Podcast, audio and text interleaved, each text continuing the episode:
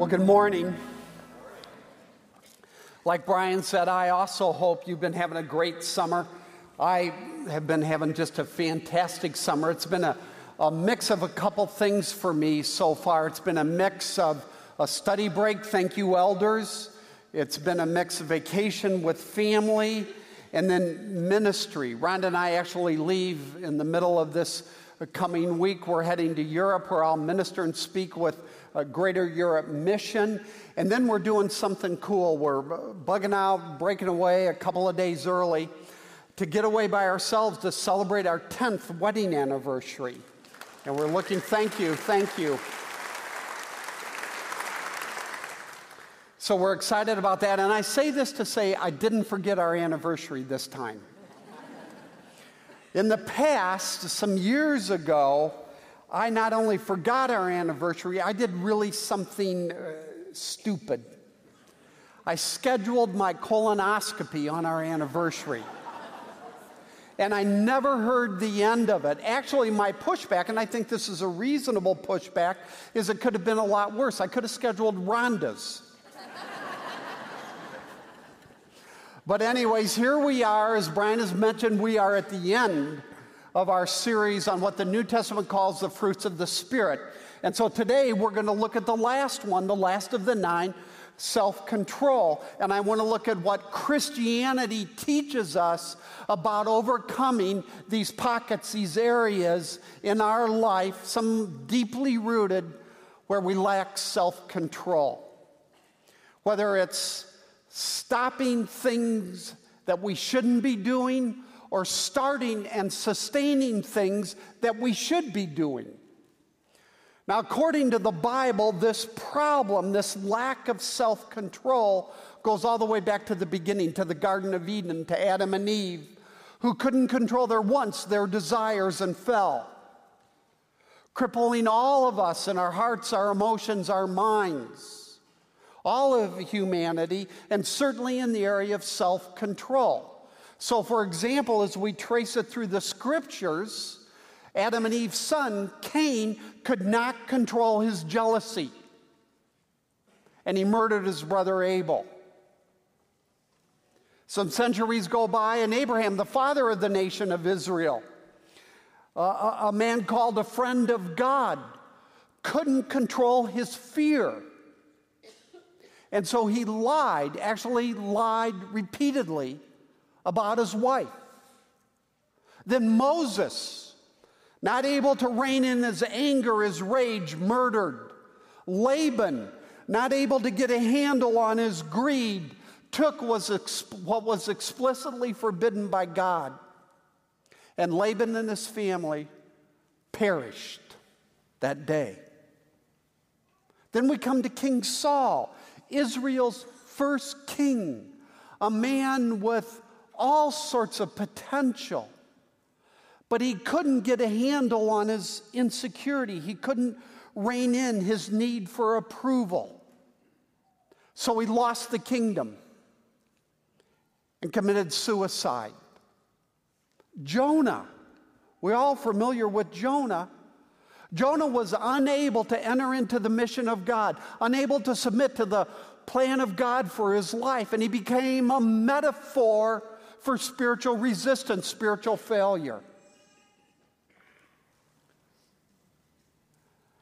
And, and wasn't Joseph, who, by the way, started life so terribly and ended life so well, wasn't the difference between Joseph and David, David, whose experience was just the opposite? He started life so well, ended life so terribly. Wasn't that difference between Joseph and David, these two great men, that Joseph could control his sexual desires and David couldn't? When we come to the New Testament, it's not any different with the disciples. If they're not demanding sitting on the right and left hand of Jesus in his glory, they're either denying Christ or scattering, running from Christ, running as fast from Jesus as they can. And so what the Bible wants us to see in just this one area is that self-control isn't a theoretical matter. It can make or break your life. Look at Proverbs chapter twenty-five. Like a city whose walls are broken through, broken down, is a person who lacks self-control. Isn't our lack of self-control the reason why we as Christians struggle to read the Bible, struggle to pray, pray? I mean, to read the Bible meaningfully, prayer, pray deeply? Isn't it why we tend to resist plugging into a small group like these wonderful groups Rooted we just saw in the video? Isn't it why we struggle to serve, serve the people around us? Isn't it why we struggle and struggle deeply to lift up Christ boldly and to share the gospel with people that don't know Christ? Isn't our struggle with self-control today, even among the church, why we struggle with alcohol, pornography, bitterness, our emotions, our thoughts, our tongue, our habits, our relationships, our pride? All of us, even the best of us, struggle with pockets, significant pockets where we lack self-control. Man, I sure do. And some of us, unfortunately, terribly struggle. Horribly so. So today, I want to look at Christianity's answer. What Christianity says about overcoming our lack of self-control. I'm going to say some things that I believe you probably haven't thought about in this area. Kind of some perspectives uh, that come at this a little, little differently. So what I want to do is I want to go to one of the most important passages in the New Testament on the subject of self-control. Turn with me, turn on your Bibles, grab your Bibles, we'll put it on the screen, to the New Testament, First Corinthians chapter nine. And we're going to pick it up in verse twenty-two. First Corinthians nine twenty-two. Paul is writing, Paul is writing under inspiration, and he says this, "To the weak I became weak, to win the weak. I've become all things to all people, so that by all possible means I might save some. I do all this for the sake of the gospel, that I may share in its blessings with others. Do you not know that in a race all the runners run, but only one gets the prize? Run in such a way as to get the prize. Everyone who competes in the games goes into strict training. They do it to get a crown that will not last, but we do it to get a crown that will last forever. Therefore, I do not run like someone running aimlessly. I do not fight like a boxer beating the air. No. I strike a blow to my body and make it my slave, so that after I have preached to others, I myself will not be disqualified for the prize. I will live out of my light, heart, my soul. I will live out of the insight." So there's three answers here in these verses. Number one, understand the centrality of the heart in your battle with self-control. Number two, believe in the transforming power of the gospel to overcome your battle. And number three, be captivated by the self-control of Jesus. So the heart, the gospel, the discipline of Jesus. Let's take them one at a time. Let's start with the centrality of the heart. But to get there, I've got to begin with self-control. Two verses here in this passage I want to highlight that specifically talk about self-control. The first is verse twenty-five. Notice the two words in verse twenty-five, strict training. Literally, Those words mean self-control in all things. All things is important. It doesn't appear in our English translation.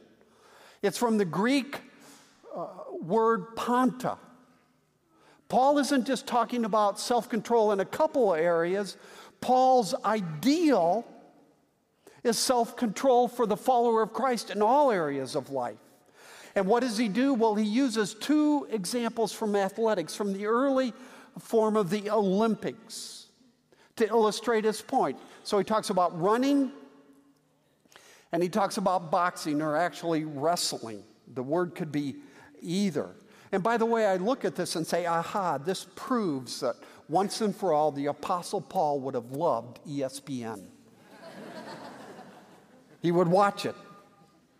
Now, what is his point? Well, his point in this passage is that winning the prize, winning the crown, requires strict training, self-control in all things, in all aspects of life. By the way, interestingly, as a matter of history, Plato talked about these early games and the athletes and told us that for an athlete to participate in the games, that that athlete would have to go through ten months of strict, rigorous training. And if at any point they bailed on any of the regimen at all, they would be disqualified because of the lapse in training. Now that's verse twenty-five. Strict training. Look at verse twenty-seven. Here we see the concept of self-control, where Paul says, I strike a blow to my body and I make it, I make it my slave. Now that is unusual language, and I want you to know that throughout the history of the church, Christians have made a mess of, these ver- of that verse. Why? Because some have used it, abused it, to teach and to support an extreme, painful form of asceticism. So you go live in a cave, or live on top of a tree, or you don't talk for ten years, or during the winter you sleep on the cold floor, on, on, on nails. Others uh, use this to teach self-flagellation, beating yourself, uh, because somehow they've succumbed to the notion that the, the body is evil and pleasure is bad. But that is not, that is not what these verses are teaching. What Christianity teaches is that sin is evil, not the body. That pleasure is one of God's greatest gifts. And spiritual maturity is a matter of the heart. It's a matter of character. As a, uh, if you look closely, the word body here is actually a metaphor for the entirety of one's life. Paul uses it the same way in Romans chapter twelve, one and two. So when Paul says, I strike a blow to my body, he's saying, I discipline, give myself to discipline in all areas of my life, all aspects of my life. Now, isn't this what Jesus said earlier in, say, Mark chapter eight? When our Lord said, whoever wants to be my disciple must deny themselves. Isn't Jesus teaching that if you follow me, it will cost you everything because you are no longer living for yourself? And Paul's point here is the same. To receive the prize, you live for another end, another goal. Now, I want to take this a step deeper. Now that's self-control. Now I want to get to the heart, because that's so very interesting here, and we don't often see this here. And let me set it up this way. For ages, people have taught that the key to self-control is what? It's willpower. It's you getting a grip. So self-control ultimately is a matter of the mind and the will clamping down on the emotions. That is not what Paul is teaching. Paul actually says, look closely at the athletes. Think about them. They desire to do other things. They have other wants, other needs, other uh, desires. I mean, they would love to eat ice cream every day. They would love to download, download Netflix and spend day after day watching movies.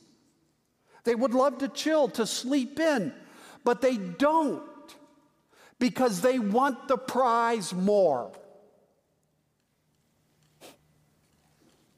They want the prize more. As a matter of fact, the words prize and crown appear five times here. It's what Paul is emphasizing. What Paul is teaching us is self-control is not the absence of strong emotions. It's not the absence of strong desires. It's prioritizing what is most important, what is central. Let me illustrate it this way. I remember reading, a, this was probably three years ago now, an article in Sports Illustrated on the diet of the great N F L quarterback Tom Brady. And the entire article was about this rigorous, restrictive, uber-healthy diet and Tom Brady's personal chef. And I got to tell you, when I finished reading the article, I was exhausted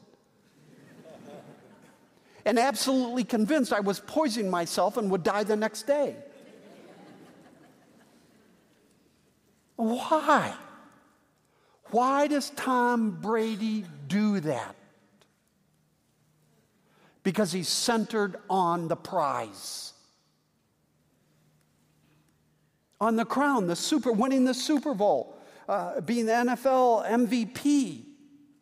So what I want you to see is that according to the Apostle Paul here, self-control is not a matter of the will. It's ultimately a matter of the heart.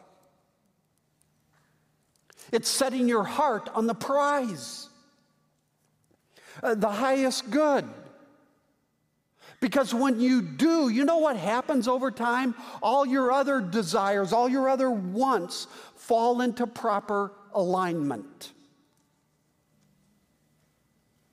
It's a heart thing, not a will thing. That's the point of Corinthians nine. Now let me go back to the Old Testament and illustrate this. In the Old Testament, we meet a fascinating man by the name of Jacob, who had an awful, brutal assignment of working for a boss by the name of Laban, who was cruel, abusive, and repeatedly took advantage of Jacob. But day in and day out, Jacob performed in the marketplace. His boss was awful. The circumstances were awful. And he often did it, usually happily. Why? Because he knew at the end of seven years, his boss Laban would give Jacob Laban's beautiful daughter Rachel, who Jacob loved, to be Jacob's wife.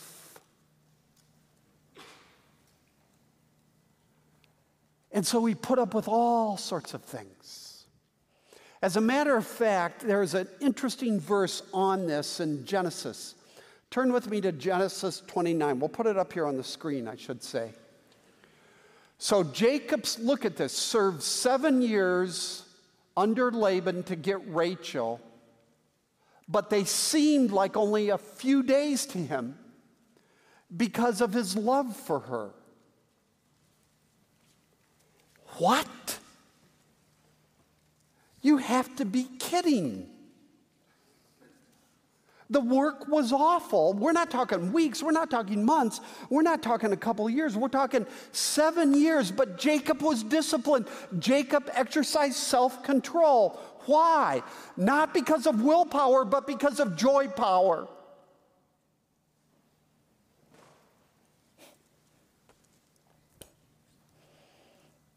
And the days, Genesis tells us, seemed like few.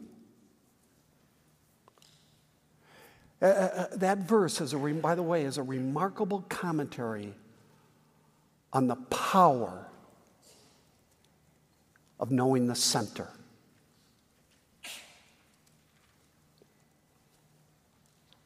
And living in light of it. So let me ask you a question. What is your Rachel? It's not the question, what would you like your Rachel to be? It's right now, July, about to be August two thousand seventeen. What functionally is your Rachel? What is the center that is driving your life? If it's your career, then you will set your heart on success. And yes, along the way, you will really discipline yourself in certain areas of your life. Uh, but if your heart is set on success as your Rachel, uh, then uh, if you're going to, uh, because of having to tell the truth, lose a sale, lose the ability to close a big deal, then you know what you're likely to do because your heart is set on success? You're going to fudge. You're going to lie. So if success is your heart, you're going to be disciplined in some areas, probably a number of areas, but you're going to be out of control in others. The same is true as if Rachel is your appearance. Your Rachel is your appearance. I don't know, the car you drive, the apartment, condo, house you live in, Uh, having the right type of friends, the behavior of your kids. What will happen is you'll be disciplined in some areas, but in other areas out of control.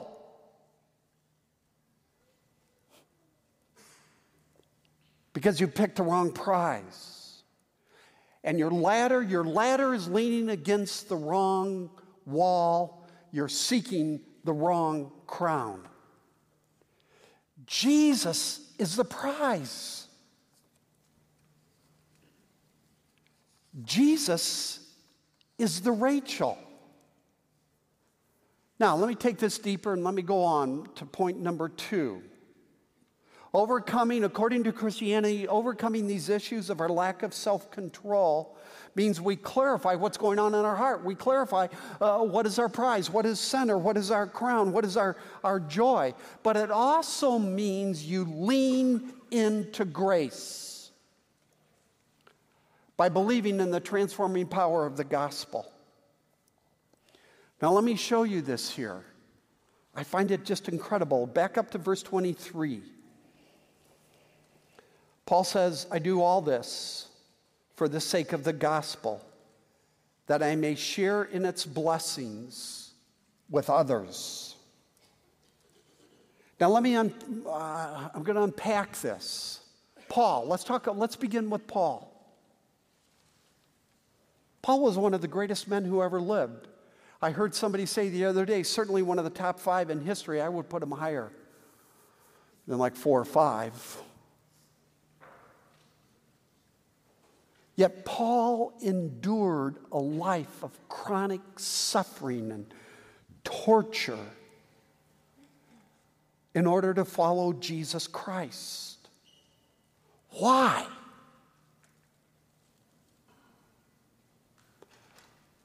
Well, the answer is twofold, and it's found in the two halves of verse twenty-three.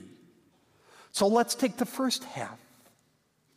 For the sake of the gospel, that means because of his experience within and under the gospel. Now, what is the gospel? The gospel is even though you and I are terribly flawed, because of what Jesus Christ did for us on the cross in dying in our place for our sins, The moment we believe, we receive complete forgiveness, righteousness. We're made righteous in God's sight. Eternal life. We're adopted as sons and daughters into God's household, His family. We're given the power and presence of the Holy Spirit in our lives. And our lives are infused with meaning and significance, whether we're parenting, whether it's in our neighborhood or with our hobby or in the marketplace, all because of our union in Jesus Christ. That's the gospel, and believing that gospel changes everything. But as I've said over and over, as we say here in, in our values, believing the gospel isn't just the starting line for new Christians. It's the entire race for all of us all the time as Christians. You see, the gospel isn't just the A B Cs to get us out of the gates. The gospel is the A to Z, believing in the transforming power of the gospel, God's grace. And when we live in light of the reality that it's ultimately not what I do, it's what Jesus Christ has done that gets me through my day, gets me through suffering, enables me to overcome temptation, and on and on. And seeking Jesus as your Rachel .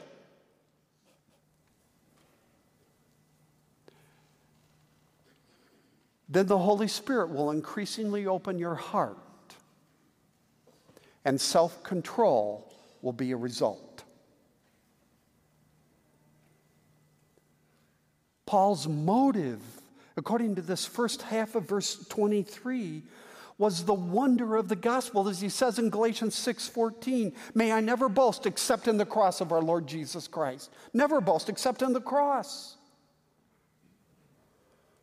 So let me ask you, is the gospel, is Jesus your Rachel? Is he? Let me apply this to parenting. Parents, here's what you do not say to your children about self-control. As Christians, we do not say to our kids, "Get control of yourself. Get a grip." Instead, we come at it differently. We say to them, "You know, in this area, you can't get control of yourself. Just as in certain areas, mommy and daddy can't get control of themselves. But when you look, little Johnny, away from yourself, and to Jesus, and the fact that He loved you so much, He died for you, and He's completely forgiven you, and He's given the Spirit that now lives inside you, and when you believe that and rest in the wonder of His love, you know what? You have the power to change. And you won't want to live like this." And so what you are doing right then in that moment, mom and dad, is you are pointing to the transforming power of the gospel in a very little, a very significant area of your child's life. So what is the task of parenting? The task of parenting, in light of our, our passage, is that your children would understand, uh, would so understand Jesus and the crucifixion and the resurrection that Jesus becomes their Rachel. And you know what happens in the life of our kids over time? Is that their other wants, their other desires, their other needs get ordered, fall into proper alignment. Now there's more, there's a second half here, so let me go on to this second part. Because in verse twenty-three, Paul also says, "Notice this, that I may share in its blessings." Now Paul is not saying, he's not saying, "I'm trying to earn my salvation by being good." The word share, let me get technical for just a minute. The word share is a, a compound word in the Greek. And the main word is our familiar word koinonia, which means fellowship. And then it's attached with a preposition that in the Greek means with. So the word share literally means joint fellowship. And so what Paul is talking about, and that's the reason why I translated verse twenty-three the way I have been as I've read it, is joint fellowship in the blessing of the gospel with others. Now, I don't know about you, but this jumps at me and this nails me. Because Paul is saying the prize for himself isn't just the personal experience of the gospel, it's seeing others come to Jesus Christ through the preaching of the gospel. So the first part of the verse talks about uh, uh, Paul's identity. The second, second part talks about Paul's goal. So we have recipient in the first part and instrument in the second part. And that's why, by the way, if you jump down to the bottom of the paragraph, the following paragraph, Paul emphasizes preaching the gospel to others. This is the joy of evangelism and the discipleship of others that don't know Jesus Christ. And that's what Paul gets at a little differently in Philippians chapter four and verse one. Look. Therefore, my brothers and sisters, you whom I love and long for, and here it is, my joy and crown. Stand firm in the Lord in this way, dear friends. Now see the linkage of joy and crown? It, it's what we have here in First Corinthians nine. Paul. Paul was a self-righteous, judgmental, arrogant Pharisee before he came to Christ. And what he's telling us in Philippians chapter four and verse one, what he's telling us in First Corinthians nine and verse twenty-three is that now his entire life has a total outward orientation. Total. His joy and his crown is experiencing the gospel and giving his life that others might know it as well. One year ago this past spring, when my mother, my eighty-six-year-old mother, was failing and dying, I wanted her to know Jesus just like I know Jesus. And over the years, I've shared the gospel with her a number of times. Sometimes it went well, sometimes it didn't go well at all. But we were coming to the end. She was in her final months, her final weeks, and we all knew it. So every time I went to be with her in Indiana, every time, I would share Jesus with her and invite her to trust Christ. Did she? Well, we hope so, but we don't know for sure. But I will tell you, sitting next to your mother as she's dying clarifies things. And you realize that the only thing in life that matters is that people, family members that don't know Jesus, come to know Jesus. That's what Paul is saying in verse twenty-three. It's incredible. Yes, I want to know Jesus. I want to live in the wonder of the gospel. But God gives me this because he gives me a mission. And he sends me into the world. Is this your Rachel?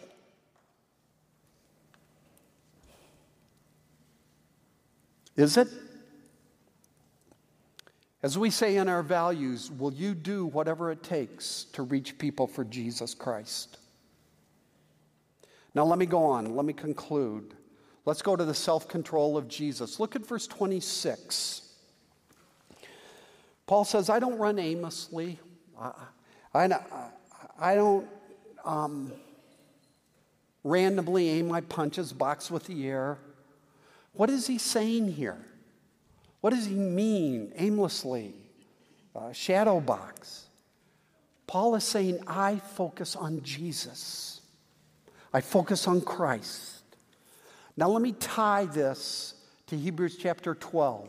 the second half of verse one through verse two. Look at this with me. Let us run with the perseverance the race marked out for us, fixing our eyes on Jesus, the author and perfecter of faith. For the joy set before him, he endured the cross, scorning its shame, and sat down at the right hand of the throne of God. Jesus came to earth to run his race. It was his Olympics, knowing that he would experience incomprehensible agony and death. But Hebrews tells us that Jesus endured. He endured. And the question is, where did he get that self-control? And the answer, according to verse two, is not from willpower, but from joy power, because he understood the prize. But then here we often make a mistake. We don't keep thinking. We don't keep asking questions of the text.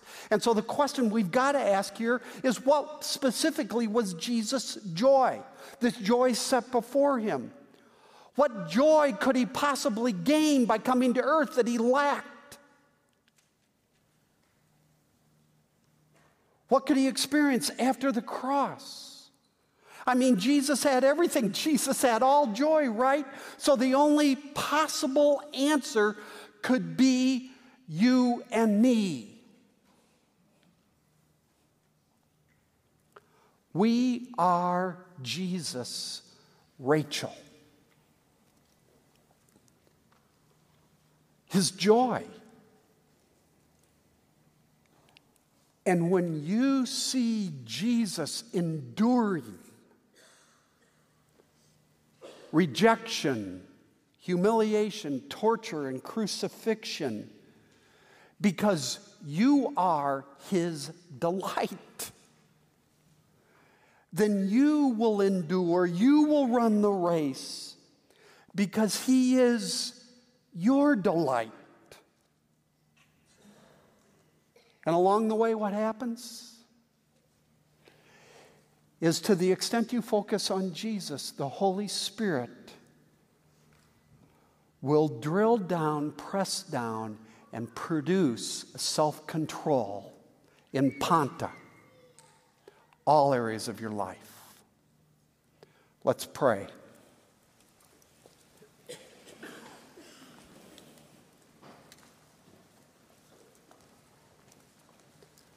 Father, this passage exposes me.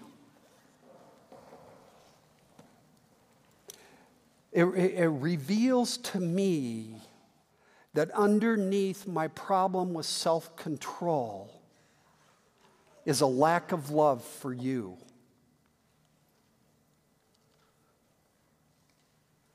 And I want to confess that. I want to name that. And we confess that, that we pursue a variety of other lovers, other prizes. And it's all rooted in our, um, our, our, our detachment from seeking you. Oh God, change our hearts. Teach us to love. Would you work in our hearts by your grace that Jesus will become our Rachel? Amen.